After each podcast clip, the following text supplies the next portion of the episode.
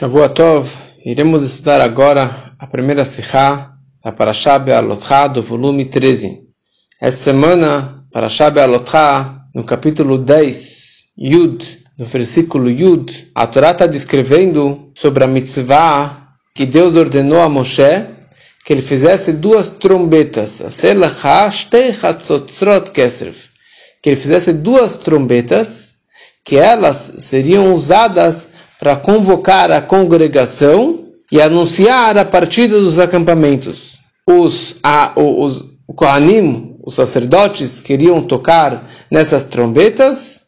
Isso era um estatuto eterno para todas as gerações. Daí a Torá descreve quando acontecer na sua terra uma guerra contra um inimigo, então você deve tocar as trombetas. E o fato que vocês vão tocar as trombetas, isso vai causar uma lembrança perante Hashem. Venizgartem lifnei Hashem. Para que você seja lembrado perante Deus. E dessa forma, venoshatem ovichem, vocês serão salvos dos seus inimigos. Ou seja, o simples fato que vocês vão tocar as trombetas, isso vai trazer a salvação contra os nossos inimigos. E daí no versículo 10 a Torá fala: B'yom simchatchem, u'bemoadechem, v'rashechotchechem, u'tkatem b'chatzotzrot, על עולותיכם ולצורכי שמכם, והיו לכם לזיכרון לפני אלוקיכם, אני השם אלוקיכם. E sobre esse versículo que nós vamos discutir nessa Sikha. Então, Biyom Simchatchem, nos dias de Simcha, nos dias de regozijo, o Bemoadechem, e nos seus festivais e celebrações do um, Rosh Chodesh, da lua nova, vocês devem tocar as trombetas, Alotechem ve'azivchei shalmechem. Vocês devem tocar as trombetas ao trazer as oferendas queimadas, que são Olá, da comunidade, e Zivchei Shalmechem, os sacrifícios de paz. E isso será uma lembrança perante Hashem, e ele conclui, Ani Hashem Elokechem. Eu sou Hashem, seu Deus. E aqui temos dois Rashis. O primeiro Rashi descreve Alolotechem, sobre suas oferendas queimadas, e ele fala, Bekorban Tzibura Katov Medaber. O versículo está falando de oferendas comunitárias. E sobre esse pequeno Rashi, o Rebbe faz várias e várias perguntas. A pergunta básica é da onde o Rashi lhe tira que aqui está falando sobre um korban tzibur e não um korban yachid. Um korban, uma oferenda comunitária e não uma oferenda particular que alguém trouxe. E isso deveria, na verdade, seria possível de deduzir das próprias palavras do Pasuk. Porque nós sabemos se o Rashi ele não explica algo, é porque é tão óbvio que você pode ler e deduzir das palavras do versículo. Depois tem o segundo Rashi. Ani Hashem. O que quer dizer Ani Hashem? Ani Hashem Elokechem. Eu sou Hashem, o teu Deus. Normalmente, quando a Torá descreve Ani Hashem, o Rashi ele traz a explicação que Neman Leshalem Sachar Tov. Que Hashem, ele é fiel em pagar a recompensa correta para a pessoa que fizer a mitzvah que Hashem está ordenando. Só que aqui o Rashi traz um outro pirush, uma outra explicação. Ele fala que Ani Hashem Elokechem, daqui nós aprendemos Malchuyot. As rezas de Malchuyot textos que falam sobre o reinado de Deus. Que toda vez que se fala textos de Malchuyot, se fala junto Zichronot e Shofarot. Porque Zichronot, a Torá descreveu aqui nesse versículo, Lezikaron, e está falando sobre as trombetas que também se refere ao Shofar. E essa última frase, Ani Hashem, eu sou Hashem, significa eu sou Hashem, o teu Deus. Então, toda vez que vocês rezarem Zichronot e Shofarot, falarem versículos, ou não necessariamente versículos, uma reza ligada com lembranças perante Deus e os toques do shofar e das trombetas, você deve também mencionar o conceito dos malchuyot. Yurash ele, ele traz a prova disso. Que está escrito Katem, tá que isso significa shofar. Zikaron é o zichronot, são as lembranças. Ani Hashem Elokechem se refere ao malchuyot, ao reino divino. E não necessariamente que esses três versículos, esses três assuntos, estão ligados com o Rosh Hashanah. Ou seja, o Rosh Hashanah nós sabemos que porque o Musab de Rosh Hashanah é tão longo, porque precisamos fazer dez versículos de Malchuyot, dez versículos de Zichronot, dez versículos de Shofarot. E aqui é a fonte disso. Ou seja, não é a única vez que nós falamos Malchuyot e Chronot e Shofarot.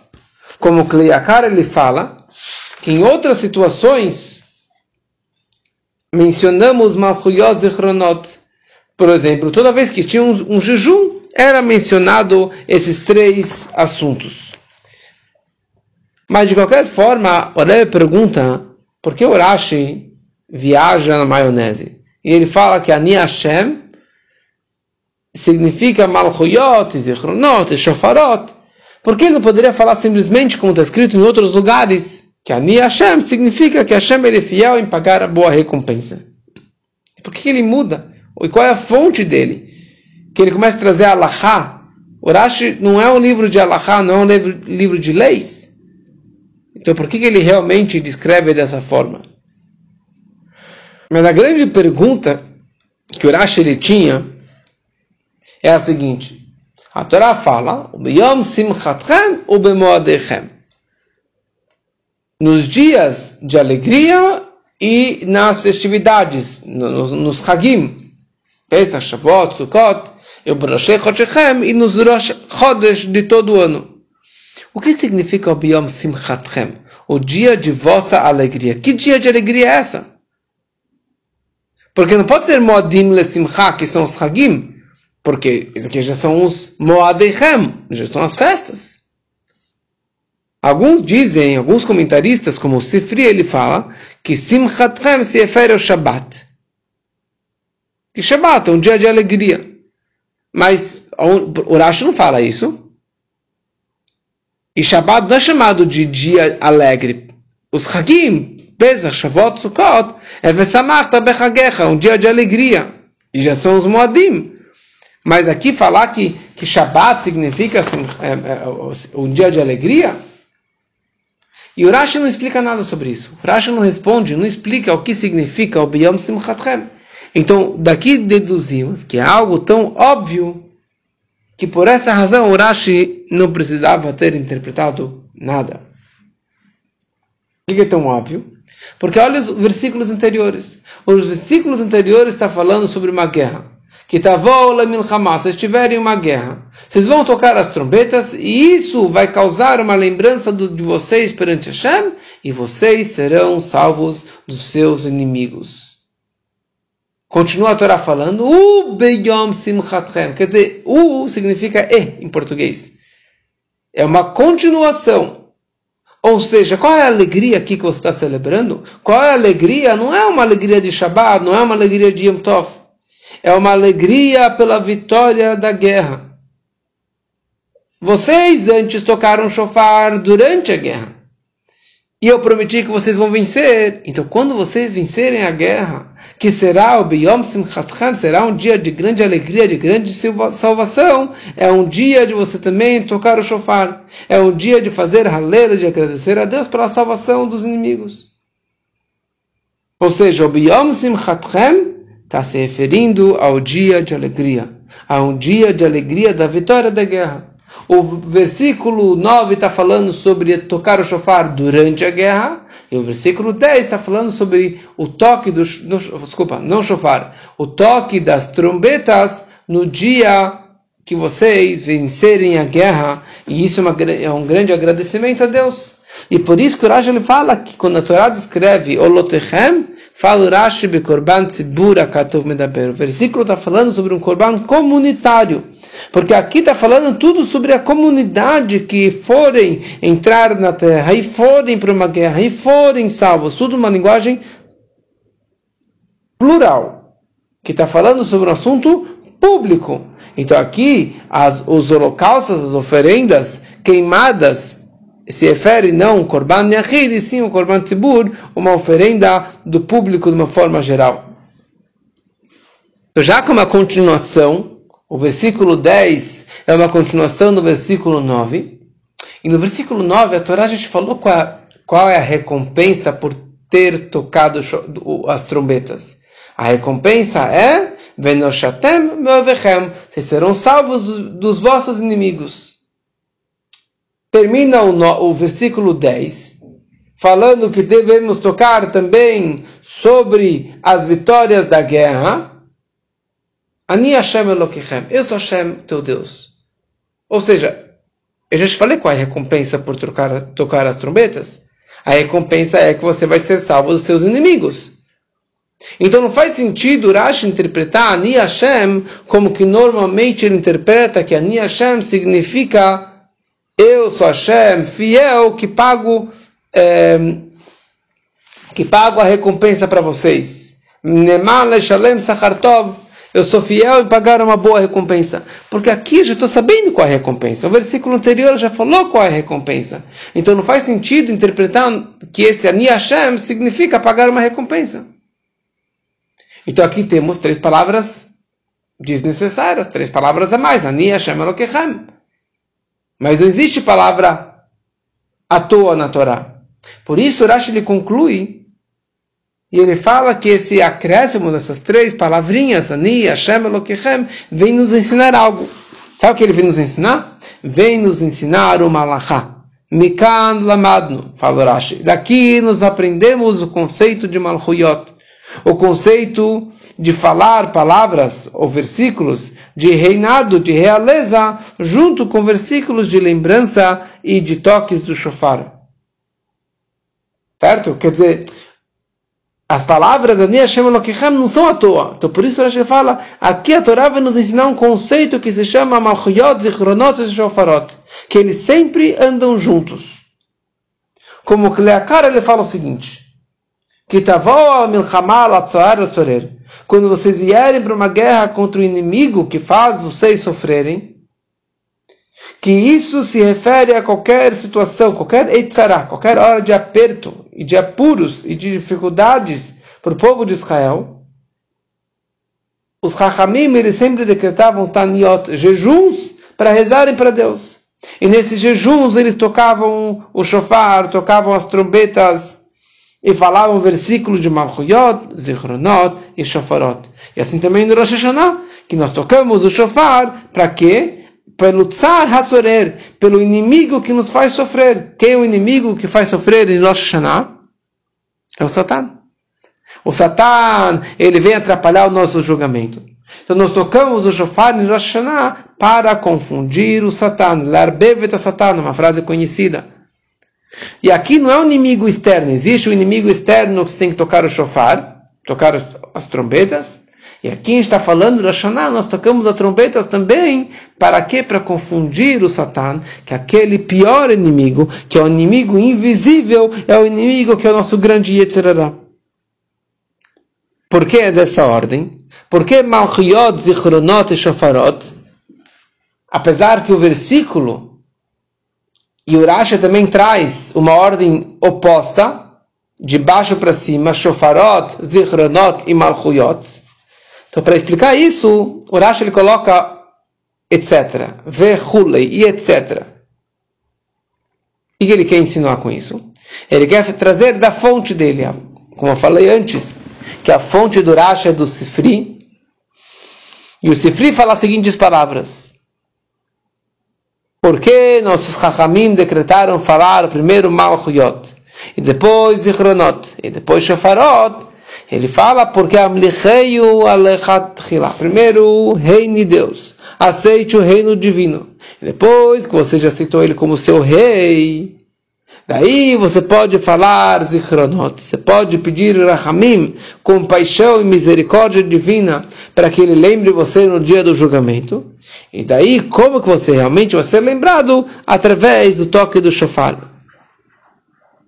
E por essa razão, o ele descreve nessa ordem, e por essa razão também, em Rosh Hashanah, nós primeiro falamos versículos de Malchuyot, depois de Zichronot, depois de Shofarot. que nós podemos aprender na parte mais mística, pela Hassidut. É explicado na Hassidut que Shofarot está ligado com o nível, nível de Bina, entendimento. Zichronot está ligado com Zah, que são as seis sefirot, seis emoções, e Malchuyot está ligado, obviamente, com Malchut, com o reinado divino. Então, na Torá, sendo que a Torá veio de cima para baixo, Hashem noté na Torá, nos deu a Torá de presente de cima para baixo. Então ele segue uma ordem cronológica de cima para baixo.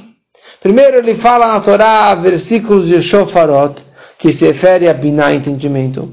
Depois de Chronot, que é abaixo, que é Zó, que são as seis Sefirot, que já são os atributos emocionais. Os seis atributos. E por último, a Torá descreve Malchuyot, Malchut, que é o reinado que já é o nível mais inferior. Por isso que ele escreve na ordem de cima para baixo.